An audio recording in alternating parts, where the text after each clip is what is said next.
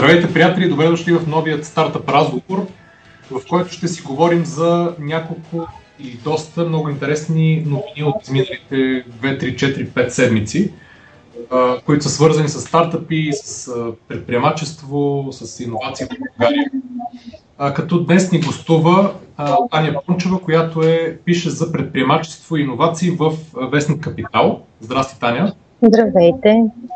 Таня, в началото имаме традиция всеки да казва по няколко думи за себе си. Кажи как, практически, къде си родена, къде си живяла, учила, с някакво изречение и как си стигнала до така, журналистическата кариера в Капитал. И да, пишеш, и да пишеш за предприемачество, което всъщност е по-важно. Добре. Ами аз от 9 години вече работя в Екона Медия, доста време в Капитал конкретно. А, журналистка се занимавам от още по-отдавна. Е, управлявала съм студентска медия в Американска университет, който съм завършила. С предприемачество започна да се занимавам, т.е. да пиша основно преди година и половина-две. Както съществува всъщност двата фонда Launch Tax и Eleven, около тях ми се завъртяха доста интересни истории и така, оттам тръгна. А ти си учила в Американския университет, така ли? Точно така. Ага, ясно. Добре, т.е. ти си от е, университета, който мисля, че е продуцирал на глава от населението най-много предприемачи в България. така е, такова чувство имам по някаква причина. Ами доста успешни предприемачи и ражда, да. Поне няколко се сещам.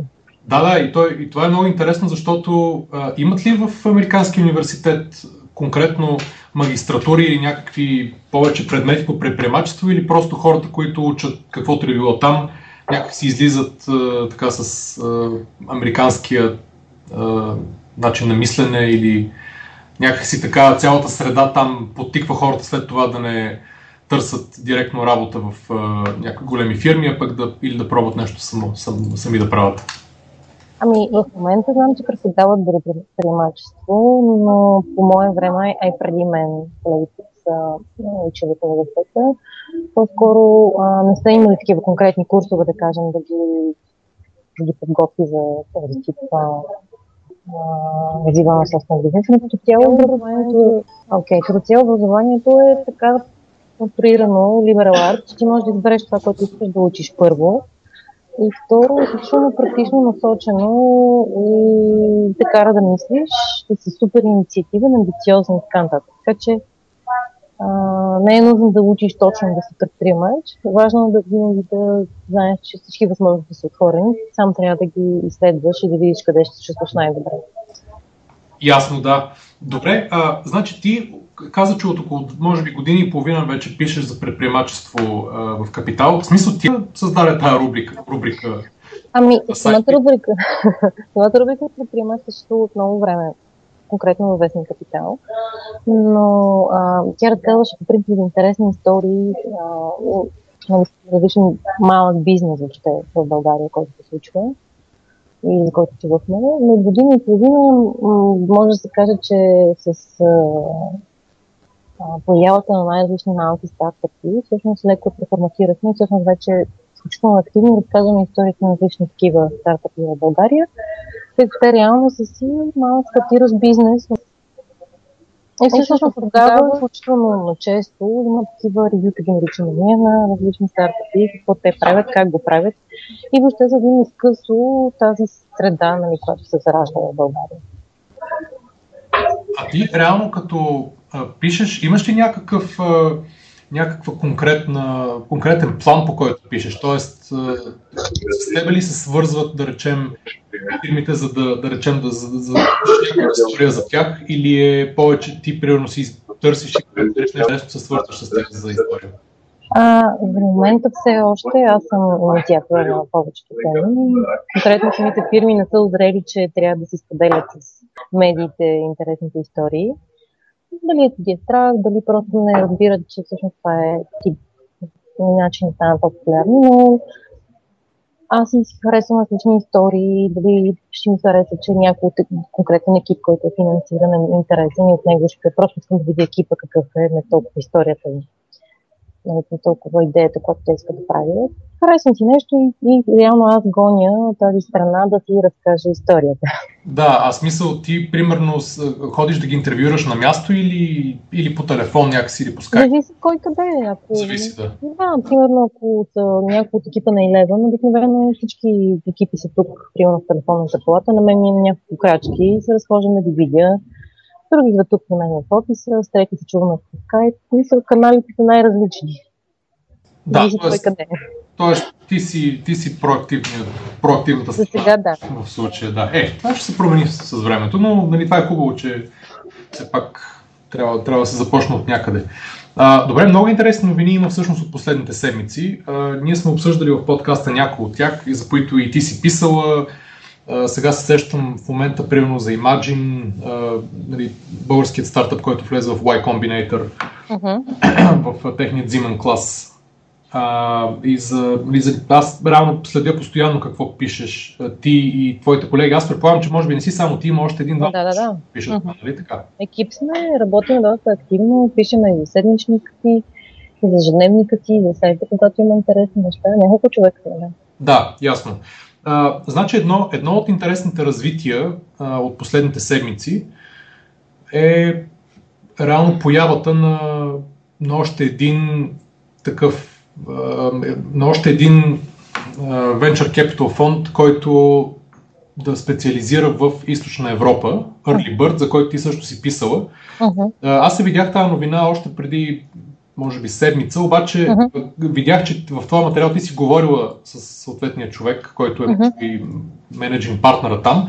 Uh-huh. Кажи с две думи, преди да го обсъдим, кажи с две думи всъщност за каква е тяхната идея. Знам, че, са, че равно е 130 милиона доларов фонд, от който те са стигнали първият нали, soft close от 110 милиона, което uh-huh. означава, че soft close за нашите слушатели това е когато един инвестиционен фонд иска да събере определено количество пари, си поставя някаква цел, има може би една или две цели до крайната цел и те съответно трябва да съберат когато съберат първата цел, тогава има инвеститори, които биха се включили, ако, само ако те са стигнали определени, а, нали, определени точки. В случая, не знам дали тези 110 от 130 са били първата цел, но явно това е било достатъчно, за да кажат набирането на капитала успешно, така че дори да съберем пълните 130, ние ще направим фонда с там колкото съберем над 110. Uh-huh.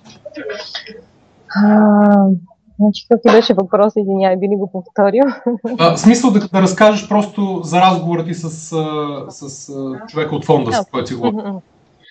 Ами, а, да, но да, да, той е партньор в фонда, конкретно ще работи в диджитал фонда на Early то доста време гледа нашия пазар и всъщност ни познава сравнително добре, бих казала. В случая те това, което правят е, че тъй като България е много малък пазар, очевидно и регион има малък пазар, защото фондът е фокусиран върху Централна Източна Европа и Турция. И малкото подробно в Турция е изключително важно. Това, това е необятен пазар, реално, къде да кажем. Той дори те много инвестират там дори в компании, които правят нещо само за местния пазар нещо, което в България не може да си го помислим. така че те се успеят да намерят сериозен ресурс, изключително от а, Турция, който им е помогнал да рейзнат тези пари и да започнат да се оглеждат за вече за инвестиции. Сигурно съм, че са гледали доста неща и в България, но и в региона. Той ние сподели, че а, изключително голямо разнообразие вижда в проекти в целия регион. Не може да открои нито една страна като да кажем, конкретен хъб и така нататък. Радва се, че на много места вече вижда изключително активност от предприемачи, изключително инвеститори. И той казва, колкото повече активност има на едно място, толкова повече към това място, нали, като магнити идват инвеститорите да разгледат за какво става въпрос. В случая той сподели, че няма да разделят региона на отделни държави, съответно, в изключение на Турция, вече ви казах защо. Така че гледат всичко в общи гледат неща, които са изцяло свързани с, а, както той го нарече, а, Technology Enabled Services, което са реално услуги, всякакви услуги, базирани на технологиите. Не даде конкретни примери, на никакво точно може да означава това, но Ако разгледаме, да речем, нещата, които се раждат основно, или са различни типи софтуери, които могат да улеснат начин на даден бизнес да работи, или нещо свързано нали, за всякакви социални услуги и така нататък, директно за потребителите. И са някакви technology enabled service, това така да Така че доста широко спектърни са по това отношение, какво биха инвестирали. Аз предполагам, че те гледат различните технологии, имат една палитра от неща, които, в които биха инвестирали, ако нещо им хареса, независимо в коя индустрия, ако е свързано с нова технология, особено да. такава, която е а, нали, свързани по някакъв начин с, а, с облачните услуги, т.е. за да може да скалира по-лесно, като да, да, инфраструктура. Да. Нали, а вече много често срещано. Да, е, интересното е, че те нали, гледат и, и Централна и Източна Европа, и Турция, като основната част от парите нали, могат или ще бъдат използвани в Турция, може би, uh-huh, че 60-70% рано от парите. Да, той каза, че над половината. Това е ориентировачен дял. Не, не просто защото голяма част от парите идват и от Турция, така че те всъщност имат и турски партнери в фонда, така че нормално е да използват този локален локално знание, да търсят нали, съответно основно на този пазар. Да, реално те, те това, което правят е всъщност повторение на, на, на това, което много правите equity фондове направиха преди, реално по време на годините на економическия бум и ръст, в, реално в, нали, в света, но и основно и в Източна Европа, т.е. 2003-2004 до 2008, а, когато правят equity фондовете, това са пак инвестиционни фондове, които обаче изкупуват или инвестират в вече големи развити компании, т.е. там сделките са примерно от 15, 20 или 50 милиона евро оценка. И нагоре могат да върват, да. А, като това тогава се нароиха адски много фондове, които, нали, фондове, които бяха обърнати към Западна Европа само. Тогава те казаха ми в Източна Европа сега се появяват интересни цели, така че ние ще вземем част от нашия фонд и ще инвестираме там или ще, да речем, ще съберем пари за нов фонд, за да инвестираме конкретно в този регион. Нали, не, не имаха хора, които да гледат а, сделките в региона и така нататък. Естествено, повечето от тези фондове съответно прекратиха този опит. А, много от тях без да направят сделки, някои, които направиха сделки без да имат основно някакви особени успехи.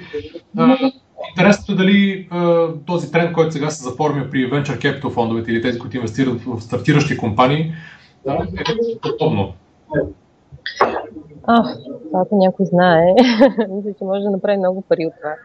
Не, аз мисля, че първо а, бих направила една забележка. Правите като фондовете, които инвестираха в България. Много от тях продължават да гледат България. Те не са спрели, са зачекнали страната. А, още повече вече имат най-малко са добили знания за конкретни пазари, но това са, това са фондове, които гледат само зрели компании реално, но тях им трябва просто история с растеж. Ако дадена компания расте, те биха инвестирали. Има много успешни, успешни примери. Има, разбира се, не толкова успешни примери. Единственото обаче е малко по-различен случай, защото това е случва реално те инвестират някакво силно рисково. И а, когато го фокусираш в малък пазар, става още по-рисково. Така че първото добра новина е, че все пак се появяват нови инвеститори, реално няма такова нещо. Бих казал, че почти няма в региона такива фондове. Единственият специализиран фонд, това беше Нерек фондът. Той реално всъщност не е за Capital Partners, вече имат един фонд от Кърдеци, който в момента прави екзити, всъщност. Наскоро направи много добър екзит в България, създаде една компания, развие, продаде я на голям стратегически инвеститор. Сега прати втори VC фонд. Явно се не речем парите на вината, но това е изключително рискован бизнес, защото всеки стартиращ бизнес не мога да кажа какви са му шансовете, че ще оцелее, но със сигурност са много по-малки, отколкото и оцелее и изкара пари за създателите и за инвеститорите но със сигурност една зрела компания може да донесе много повече потенциал нали, на всеки инвеститор. Значи прави впечатление, че по принцип, нали, освен Early Bird, които сега нали, се преориентират към източна Европа, а, примерно 3TS също има, те пак са такъв пример за нещо от сорта на Private Equity фонд, който минава по-надолу в, да.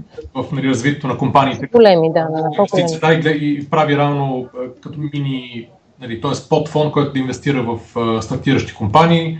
Има нали, в България, освен Eleven и Launchhub, Невек имат вече втори фонд от 20 милиона долара. Има, има един фонд в Чехия, който е Credo Ventures, се казва. Те също са, съответно, инвестират само. Те са нали, типично VC, инвестират в, в региона, но те са и местен играч, така погледното. А, нали, освен това има доста акселератори, които се създадоха на различни места, които са за така едно от най- а, нали, ранните, един от най-ранните стадии на инвестиция. Не знам ти, като гледаш екосистемата в момента, него от частта, която е финансир, нали, в финансирането, uh-huh. прави ли впечатление, че може би това, което липсва, основно в, в, в нали, целия регион, не само в България, са, са много, а което се и работи много добре в щатите, да речем, е добре развита мрежа от нали, бизнес ангели, такива, които инвестират не акселератора, ми индивидуални, индивидуални хора, които бизнесмени или каквито, каквито които да инвестират в някоя идея на нивото на заедно с примерно приятелите и семейство на, на, на хората, които стартират една фирма. Да, за сигурност прави това такова впечатление. От години колко пъти е правени, правени са в България да се създаде асоциация на бизнес ангелите, създавана е такава асоциация и въпреки това не са се случвали, не са били раждани идеи. Не знам как е из региона, за съжаление, но мога да кажа тук, че може просто трябва време. А, и самите бизнес ангели да зреят, че това не е толкова рисково и че а, могат да се да, да, да такъв риск. Аз си, спом... Аз си спомням, и знае, че те прекъсвам, тук ни гостува преди два епизода Ави Пашева от Воевода Ventures и тя раз, разказваше за реално при повечето от техните сделки а, имат като са, нали, като са инвеститори някаква ангелска мрежа или някак, някакви бизнес ангели. Uh-huh. Слушах в щатите буквално всяко селце или всяка махаличка си има нали, такъв angel network или някакви хора, които са се групирали и казват, ние, да речем, гледаме сделки в това локално място и като има нещо, бихме инвестирали. Тоест, там естествено е вече развито до някакъв, до някакъв екстрем, обаче в, при нас ми се струва, че тази част някак си липсва още, защото а, нали, не се вижда, не е толкова развита. Обикновено като търсят първи род на инвестиране, повечето фирми или стартъпи отиват директно при Launchhub и Eleven през акселератора или директно за seed при тях, а не минават през ангелите. Не знам, ти може би имаш повече наблюдение тази асоциация на българските бизнес ангели, как, нали, къде е инвестирала, как работи точно, какви плюсове имат и какви успехи и, и провали. За съжаление нямам информация какво са инвестирали точно. От години чувам за тях, виждал съм с различни хора, които под някаква форма са били свързани с асоциация, но де факто резултати от, от работата им не съм видяла. Може това да е мой личен пропуск, просто не ми е попадал от информация, така че не искам да ги критикувам.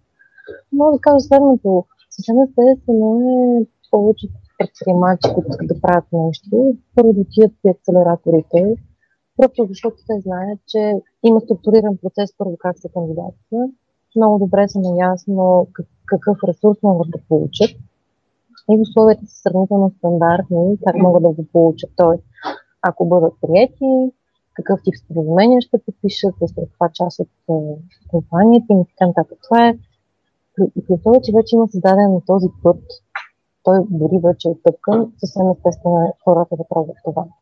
Докато при бизнес ангелите това така и не се случи, не се оттъпка, не се създаде усещането, че може да се случат нещата по определен нали, структуриран начин. Всяки, всеки разговор е строго индивидуален.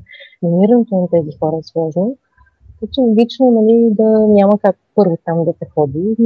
Аз се питам, да, ще отида първо към семейството си, но след това и трябва да звъна някой познат, който има знам, че има ресурса да ми отдели. Ако нямам такъв познат, ще отида място, което виждам, че има програма, по която могат да се случат нещата и бих, бих им се доверила. Нали. Може би ще отнема време и ще се не покри, сега точно покрай двете събирателски програми. Доста хора вече си говорят с различни предприемачи и виждат с самите стартъпи като ментори. И предполагам, че една част от тях в един момент дали това са някакви менеджери, дали са бивши предприемачи, които са продали успешно бизнеса си, съответно вече имат някакъв сериозен ресурс в гърба си, такъв личен капитал. И това са хора, които постепенно, при мен все по- и повече ще се отворят сами да станат бизнес ангели, да започнат да подкрепят различните. Някои от тях дали вече го правят. Има доста такива примери. Някои от компанията тези акселерации са получили допълнително финансиране извън парите, които са те два фонда са дали. Точно такъв, такъв тип хора, нали? Просто защото съответните хора са повярвали в проекта и след съответната договорка между всички партньори са постигнали споразумения за някакви инвестиции. Но това отнема време и трябва да се правят успешни примери за това, така че и други хора с подобен ресурс да се включат нали, в целият този процес, да влязат в тази среда. Да, абсолютно съм съгласен. Наистина, мисля, че това е, може би, една от последните части на екосистемата, които трябва да се развият, защото ние сме си говорили тук в друг епизод за, нали, за всичките части на екосистемата, т.е. какво има.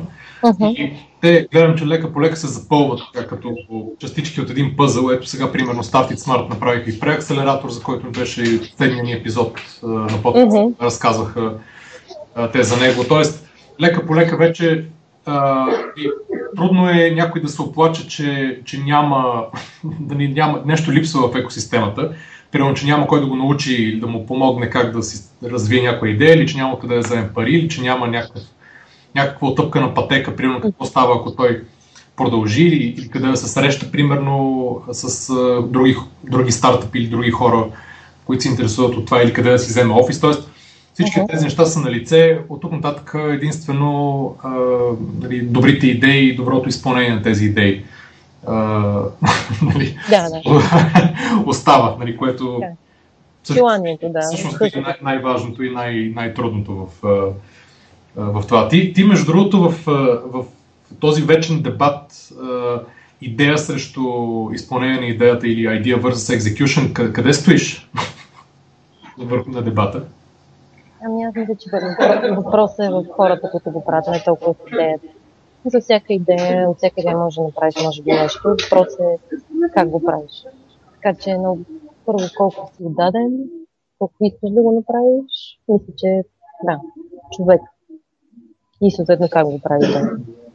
Интересното е, като споменаваш Тим, че ам, излезе сега на фундацията Кауфман, uh-huh. която е най-голямата фундация в света, която се занимава с предприемачество във всичките му аспекти. Мисля, че има бюджет около 2 милиарда долара на година. Ам, и а, тя изкарва една серия от обучителни видеа на различни теми от, нали, от стартирането на бизнесите. И в, а, там едно от първите видеа има един професор, мисля, че от, от Харвард или от не знам откъде, по предприемачество, който цитира едно изследване, което са направили сред много от най-големите venture capital фондове, но не базирано на техните успехи, ами на, реално са ги питали, кажете при провалите ви, а те са много повече на брой, отколкото успехите, uh-huh. а, кои са били реално факторите, които са допринесли най-много за провала. И, също, и всъщност се оказва, че 60, при 65% от случаите, когато някаква фирма се е провалила, някаква, някакъв стартъп, то е било заради неразбирателство между хората, които са го стартирали. Или съответно нещо са си изпокарали, или са си излъгали, или примерно тези, които са наели, не са ставали или примерно са се сдърпали с инвеститора, но някакъв вид проблеми а, с хората. Тоест, да. наистина това е, мога да потвърдя, най-важният, най-важният елемент при стартирането на една фирма. И дори сега, сега се сещам, че в, в този проект Start Smart, мисля, че първи, първата тема, която те преподават, е точно как да си изградим по-добър тим и как, как този тим да, да работи по-добре. Което е интересно и наистина е хубаво да го, да го кажат това нещо и да го натъртят от началото още. А, между другото, като да те върна на, на темата за нашите два любими акселератора, Launch Hub и Eleven, тук преди няколко седмици излезе една инфографика на, от Eleven, която показва нали, реално всякакви детайли за това в какви фирми са инвестирали, колко пари, в какви тимове, от кои държави, кои индустрии и така нататък и така нататък. А, а, прави впечатление след те вече са на че са имали 3 или 4 класа, които са минали през тях а, и са инвестирали поне на инфографиката пише около 2,6 милиона евро от общо 12 милиона евро, които имат. Uh-huh. А, а пък имат, мисля, че мандата, доколкото си спомням, е, беше около 3 години период на инвестиране. Сега предполагам, че може би и след това ще могат да инвестират, обаче а, дали, те са инвестирали в 46 фирми до сега. Uh-huh. някак си нали, прави впечатление, че те инвестират в много неща, а всъщност се оказва, че може би инвестират в по-малко, отколкото трябва. Не знам дали тук ти може би си огледала това нещо, дали, дали това е някакси, дали, дали ще бъде проблем за тях. Тоест, накрая само и само да изразходват фонда, ще хвърлят пари по разни идеи, само за да Ами не, според мен те имат поне 4 години да инвестират и горе-долу за година, година и половина успели поне нали, една четвърт да инвестират, което е окей. Okay, нали. Но факт, че имат мандат и срок, всеки фонд има мандат и срок, факт, че тук и боравят с публичен ресурс, което допълнително, допълнително им осъжнява сега задачата. Но ако видите колко компании, в смисъл 40 компании инвестиции, това си е изключително много работа, бих казала, за броя хора, които го правят. Да, гледам, че, Аз много работа. гледам, че около, а, реално фирмите, които са приети, в които има инвестиции, са около 3,6% от всички, които са кандидатствали. Тоест, представям си какъв къртовски труд е постоянно, постоянното и всекидневно отсяване на, на идеите. Аз предполагам, че те са станали вече, и двата фонда са станали доста добри в това нещо. Да, някаква рутина има вече. Да, вече доста рутина. А, дори хора, които, примерно, понеже Естествено, от началото има хора, които не, не са се занимавали професионално преди това дълги години с, с Venture Capital, но предполагам, че заради нали, пи, им на пионери в тази индустрия в България са, нали, вече имат доста, доста добро око и знаят, могат много бързо да преценят какво, в какво биха и в какво не биха инвестирали. Но имат, имат в доста държави инвестиции. Гледам България, Сърбия, Румъния, Харватско, Армения, Турция, Латвия, Италия, Южна Африка дори има един човек. Май се сещам, май се сещам дори кой е. А, има много интересни Разбира се, над 55% са от България. Uh-huh. А, като най... Това е интересна, интересна статистика. Най-старият а, участник или там член, част от някои от тимовете на 70 години. А, някакъв, някакъв човек, не знам, знаеш ли за, за този случай какъв е? Не, не, не, съм, не знам. Знам за най-младия, но не и за най-възрастния. Това е на 16 аз предполагам, че точно а, това момче Марин, който е в, от Imagine. Предполагам, че uh-huh. става просто. Да, да, да, той беше най-младият, точно. Да. А, но имат, а, нали, имат Оценили са си портфолиото на 23,2 милиона евро, което е интересно. Това разбира се за хората, които а, не са напълно ясно с, а, с как функционират тези фондове. Те при всяко ново набиране на капитал, се, съответно компанията се преоценява. Тоест, ако примерно Eleven са инвестирали примерно 20 или 30 или 50 хиляди евро в някаква компания и тя след 6 месеца или една година набере още капитал на, на друга оценка, Примерно, uh-huh. в момента, в който те са, примерно, инвестирали, да речем, 50 хиляди евро за 20%, това грубо оценява компанията на 250 хиляди евро. Ако, примерно, след една година компанията иска да събере, примерно, 100 хиляди евро а, при оценка 1 милион, а, съответно Eleven преоценяват а, техният дял на базирано на този 1 милион. И това нещо влиза в тези 23,2 милиона, реално стойност на портфолиото, но това не означава, че те могат утре да отидат да, взем, да ги вземат тези пари, да ги върнат на инвеститорите. Нали, това е една основна разлика, да. която, да, която е важно да се знае. Реално има само два или три начина, по който един инвестиционен фонд може да, да, да получи пари обратно от някаква подобна инвестиция, или трябва да изчака много дълго да се развие, ако остане частна собственост да изплаща дивиденти и те по този начин да получат пари, или съответно да има някакъв, нали, някой да купи компанията или тя да се лисне на някоя борса. Това е единственото, единствените три начина, по които те могат да извадат някакви пари от, от фирмата. Така че, нали, хубаво естествено, че имат, че имат, мисля, че излиза около двойно увеличение за една година на, на стоеността на фонда. Поздравления. Не знам, ти за лончка, понеже съм виждал такива, такива статистики, имаш ли представа при тях как се движат нещата? Ами при тях, като размер на инвестицията, горе от същата сума, да кажем, вече освоена. Мисля, че около 3 милиона бяха някъде инвестициите им до момента. Брой компания вече е по-малък, но при тях разликата е, че те все пак инвестират на ниво си по-голяма част от ресурса си. Така че това е окей, okay, нали? Още рано да се гледа стоеността на портфолиото. Да, окей, okay, хубаво е да се гледа, но твърде рано те с са започнали и може би трябва да им вземе още време и двата фонда да покажат резултатност каквато да е. Хубав индикатор е това каква сума са успели да привлекат компаниите, в които те са вложили пари. И тук видях при Eleven около 1 милион евро. Мисля, че при лончката малко по-голяма тази сума, може би клони към това. Защото просто съответно инвестициите при тях са по-големи. Да речеме, сещам се, например, за iMedia Share, които после се преименуваха и така нататък, нали? но Flips станаха след това. И тях дори фоллоуап вложението първото им беше доста голямо, че беше от 2 милиона долара само то. И, така че смисъл варира. Което рано постави, мисля, оценка на фирмата а, от около 10 милиона долара или, или бъркам, не беше? Ами, гру, грубо казано. Да, ние, да. да, защото ние не знаем точно какъв дял са придобили инвеститорите, не може да кажем точно, но грубо казано, да, би трябвало да е двуцифрена оценка вече за тази компания. Така че е хубаво в началото да се следят това какви пари влагат самите фондове и какво допълнително влиза в компаниите, които те са инвестирали като ресурс.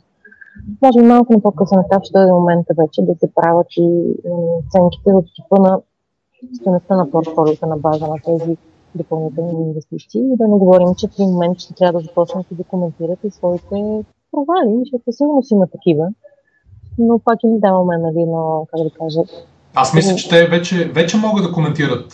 Със сигурност има фирми, които или са се провали, провалили и при двата фонда, или да. са буксуват, нищо не става при тях.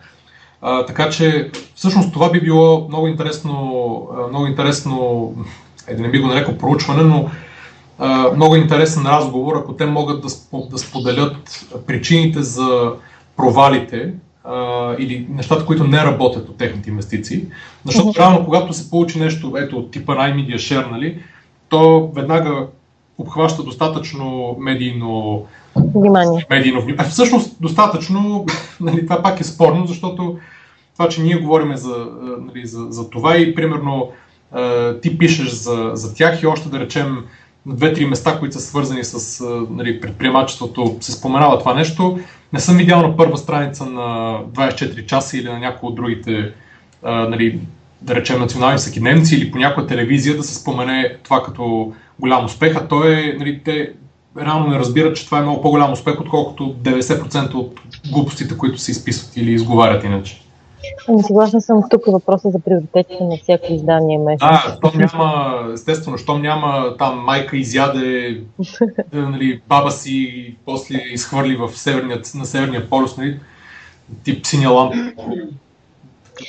Имате предвид, че това, че в България нашите стартъпи имат някакво медийно внимание, съвсем не означава, че те са толкова страхотни. Нали.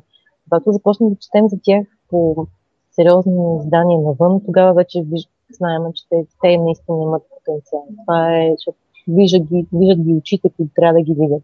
Съвсем, нали. Излязото извън границите на България, тогава вече имаме интересно наистина голямо стори. Е Това е за мен някакъв бенчмарк, че те са стигнали на някъде. Но тук пишем за тях, защото искаме да ги първо да ги подкрепим на това, което правят. Те самите да видят някакъв бенчмарк и техните знаци да разберат за тях, да им дадат обратна връзка за това, което са разбрали за тях и така нататък. Но когато им обърнат внимание наистина големи медии, където много инвеститорски очи седят и гледат, тогава вече е супер много.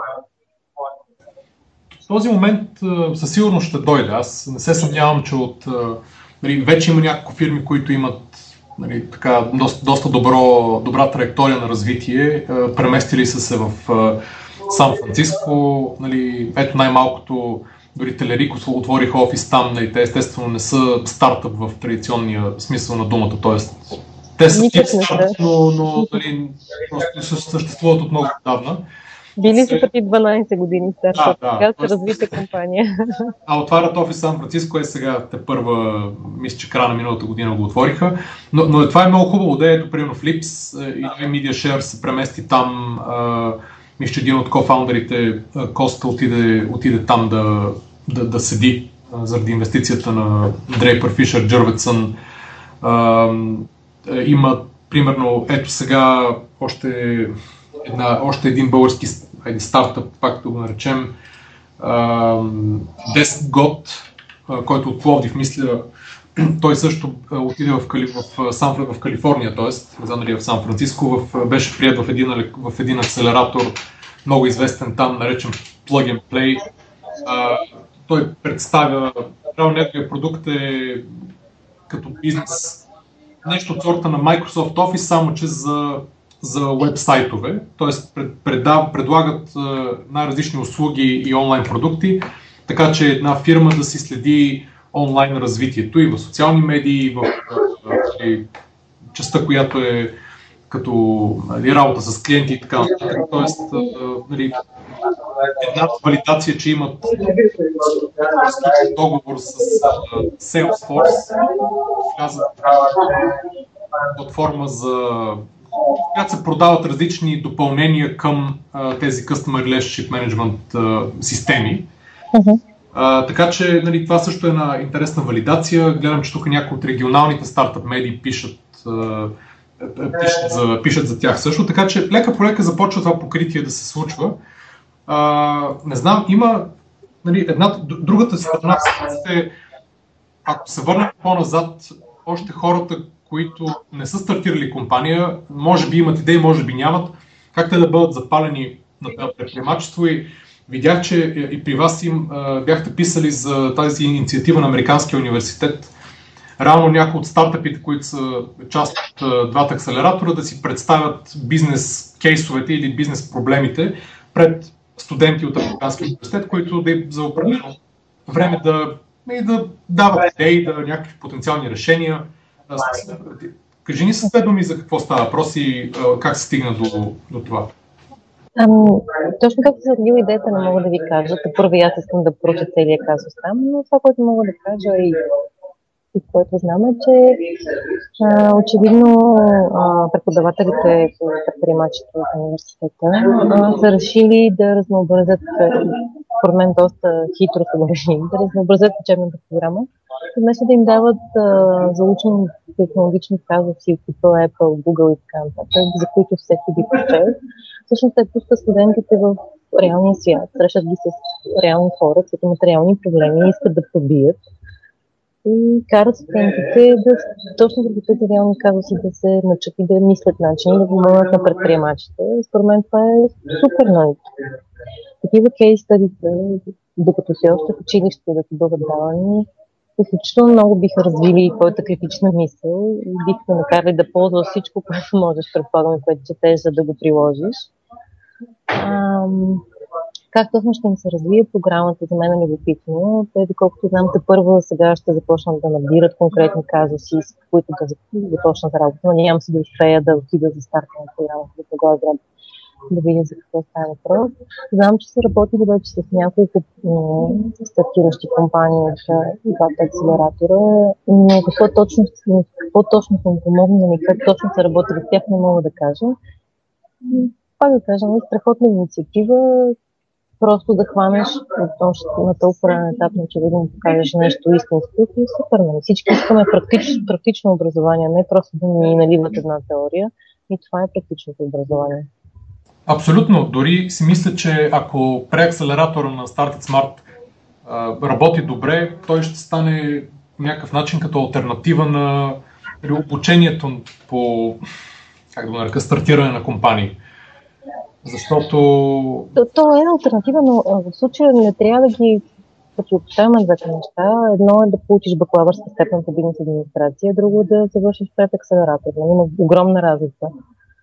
А, просто едното ти дава бизнес образование в широкия спектър на думата, другото ти дава нещо съвсем конкретно, концентрирано. Няма сравнение, смисъл, това са две различни неща.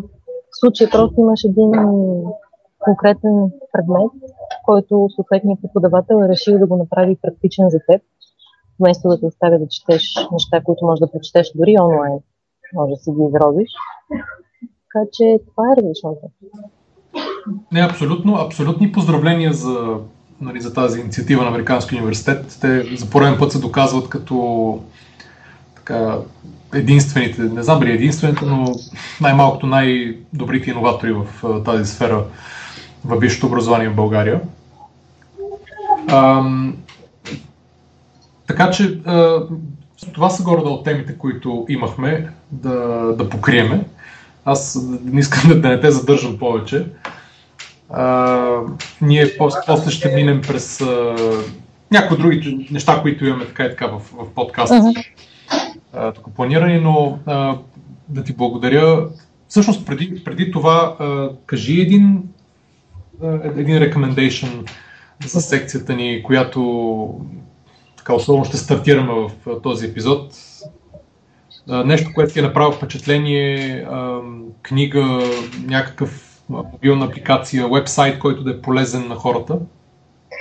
Ами аз да ви благодаря също, че имах възможността да си говоря с вас, беше ми приятно. Препоръка, по-скоро мога да споделя апчета, които се излязоха от нашите акселератори, които аз харесвам. Искам им палци да се развиват добре. Едното е Synexio, което ти помага да си да видиш какво се продават по кината, да си харесваш филм. Според мен е направено много яко често го ползвам. Другото е, сега стативато, другото е за таксите, такси ми.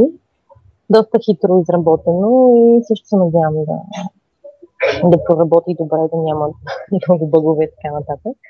Но да, за тези две неща аз ползвам. Препоръчвам на хората просто потребителски, който всеки се интересува от кино, но всеки му се налага да си хване такси. А, чакай да те попитам, понеже аз Синексио също използвам и съм адски доволен от него. Много добре работи и е направено по много добър начин. Те са, между другото, инвестиция на LaunchHub. Uh-huh. А такси ми си го свалих, сложих го а, и виждам, че може да се поръча такси, обаче имам един голям проблем а, с, с това нещо и затова не съм го използвал. Какъв е проблема? Проблема е, че не знам какво такси ще дойде. Значи на сайта няма, първо в самия application не пише кои са фирмите, с които те работят. Аз, понеже съм се возил много на таксите, имам определени фирми, които знам, че примерно имат малко по-нормални коли, малко по-нормални шофьори, нямат помпи, не лъжат, нали, вътре не, да, да. не мирише на мишници, оста и така нататък. Uh-huh. В смисъл, нали, има такива фактори, които просто вътре не е описано. Това е едното. Uh-huh. Второ, вътре пише, че карат на на приемливи цени или нещо такова, което нали, е всичко друго, но не и конкретно, конкретна информация на каква цена. Приемливи цени може да означава една стотинка под тавана на такситата. Да, да. При което е двойно на това, което карат всички фирми. Така че нали, това са две неща, които са абсолютен шоу-стопър при мен и нали, няма как да пробвам дори. Uh-huh. Ами, това, си, е, това си е хубав, е хубав фидбек за тях мисля, че ако, ни, ако ни слушат... Как, как, ти, щом си го ползвала, кажи, как точно работи апликейшн и какъв тип таксите идват? На какви цени карат смисъл, явно трябва от теб да го научиш, защото те не са се сетили да го сложат в, на сайта си, примерно. Аз съм, виждала съм коментари ами не помня самите компании, които са били, не съм имала проблем. Просто ми харесва, че лесно се случват нещата и за цената също мисля, че има просто за повикването допълнителна такса, но не мога да ви кажа конкретните такси. Така че, но виж, това е готин фидбек, който вие давате и те, ако ни слушат, да се надяваме, че ще се слушат в това и да го инкорпорират, да има точно конкретно описание. Ами дано, да. Аз си спомням, че дори бях ходил и в Бета Хаус на, на мисля, че на първата им презентация или една от първите им презентации, когато едно от момчет, един от основателите, разказваше и нали, тогава ми направи впечатление, че след един час нали, обяснения плюс въпроси и отговори от, от хората, които присъстваха, нали, тези няколко съвсем най-важни неща пак останаха неотговорени. Uh-huh. Не мога да разбера. Може би тогава бяха на етап, в който не можеха да кажат точно, понеже бяха в бета, не можеха да кажат точно с какви uh-huh. таксите работят, но а, нали, аз подозирам, че големите фирми, а, които имат много коли, тип нали, София, ако вземем да речем 20, 21, 12, 63 и така нататък, те, те няма как да работят в, през, през този application, така че или Yellow, примерно. А, не съм сигурен точно какви, може би трябва да има други частни таксита, които да един вид това да стане обединяващо звено за тях. Не знам как точно ще функционира, обаче докато няма ясна информация, нали, може би много хора ще се чудат, понеже при таксито естествено е първият фактор и най-важен е обикновено е цената. Да, да. А тук няма, няма яснота. Но да, благодаря ти. Но ще видим какво ще измислим. Да, да, да, но благодаря ти. Две апчета, които със сигурност, нали, произлезли от България, имат доста добър потенциал а, и ги използват доста хора, поне Синексио, за Синексио знаем. Uh-huh. А, благодаря ти още веднъж за участието и надяваме се да ни гостуваш пак. И аз ви благодаря. Успехи на вас. Благодаря ти. Trust me, I know what I'm doing.